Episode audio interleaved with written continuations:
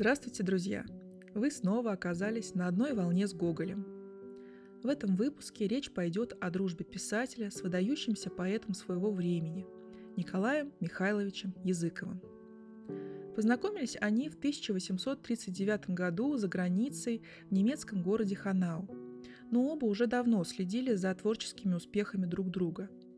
Николай Васильевич, еще будучи гимназистом, увлеченно читал стихи Языкова – а позднее Николай Михайлович, в свою очередь, очень хвалил сборники «Вечера на хуторе близ Диканьки» и «Миргород», возлагая на молодого автора большие надежды.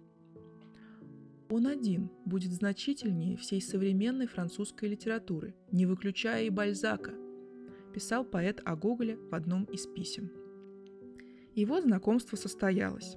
Расцвет этой дружбы, как и первая встреча, происходит за пределами Российской империи и приходится на начало 1840-х годов.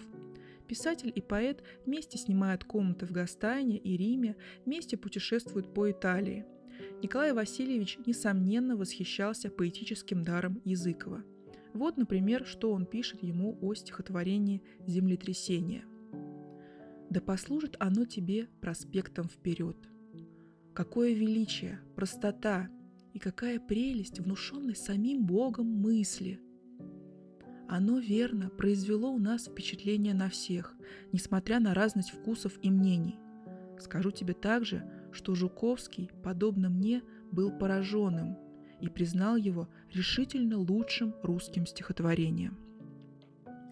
К сожалению, уже в 1843 году Гоголь и Языков виделись в Гастайне в последний раз – тем оживленнее была переписка, продолжавшаяся несколько лет, вплоть до самой смерти поэта.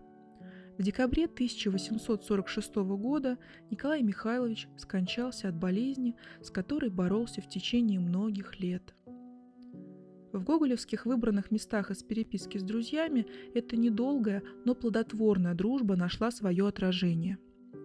Языков является адресатом нескольких представленных там писем, а в предпоследней главе в чем же, наконец, существо русской поэзии и в чем ее особенность, Николай Васильевич дает удивительную по своей глубине и точности характеристику творчества своего друга.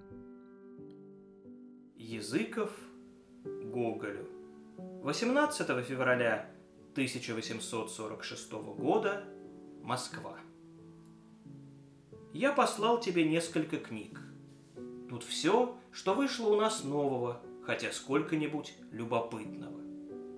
Ждут появления нового романа Загоскина и нового же романа Кулеша, и их пришлю, когда выйдут они в свет. Наш московский литературный сборник еще не готов, имеет явиться к святой неделе. Нынешняя зима у нас крайне тиха, чересчур тиха. Еладины в деревне, Василий Еладин женился. Иван Васильевич Киреевский поздоровел, бодрится и собирается писать. Петр Васильевич продолжает сидеть над собранием русских песен, которому уже шестнадцатый год, и он тоже в деревне. Хомяковы в Москве.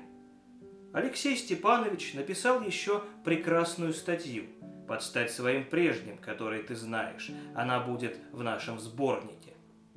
В Питере, по мнению отечественных записок, явился новый гений, какой-то Достоевский. Повести его найдешь ты в сборнике Некрасова. Прочти ее и скажи мне твое о ней мнение. Я сам не успел прочесть ее, потому что мои здешние благоприятели, читавшие ее, не похваляют ее. На сцене явилась новая драма «Смерть Липунова», сочинение Гидеонова, сынка известного директора театров. Говорят, что она, несмотря на свою бесхарактерность и неестественность, все-таки сильно действует на публику, пробуждая чувство народности. Я пришлю тебе эту драму, когда она будет напечатана. Панов написал биографию покойного Валуева, которую он уже послал тебе. Константин Аксаков сочинил «Водевиль» и петербургская цензура пропустила его на сцену к нежданной радости автора. Иван Аксаков всю зиму был болен, теперь выздоравливает.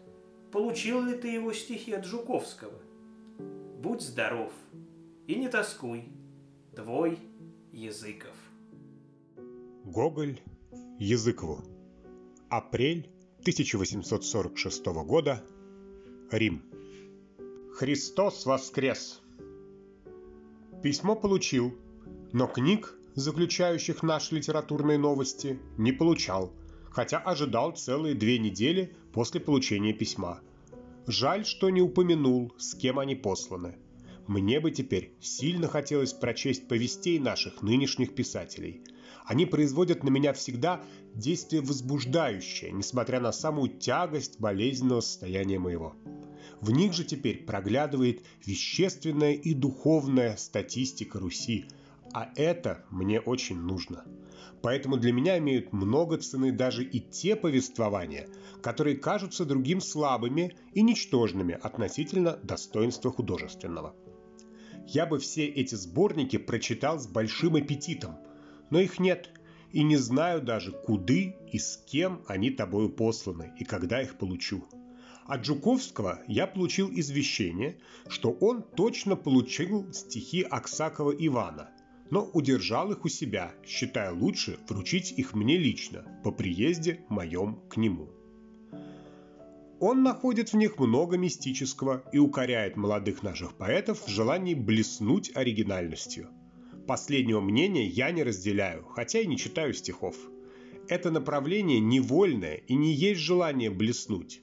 Теперешнего молодого человека мечет невольно, потому что есть внутри у него сила, требующая дела, алчущая действовать, и только не знающая, где, каким образом, на каком месте – в теперешнее время не так-то легко попасть человеку на свое место, то есть на место именно ему принадлежащее.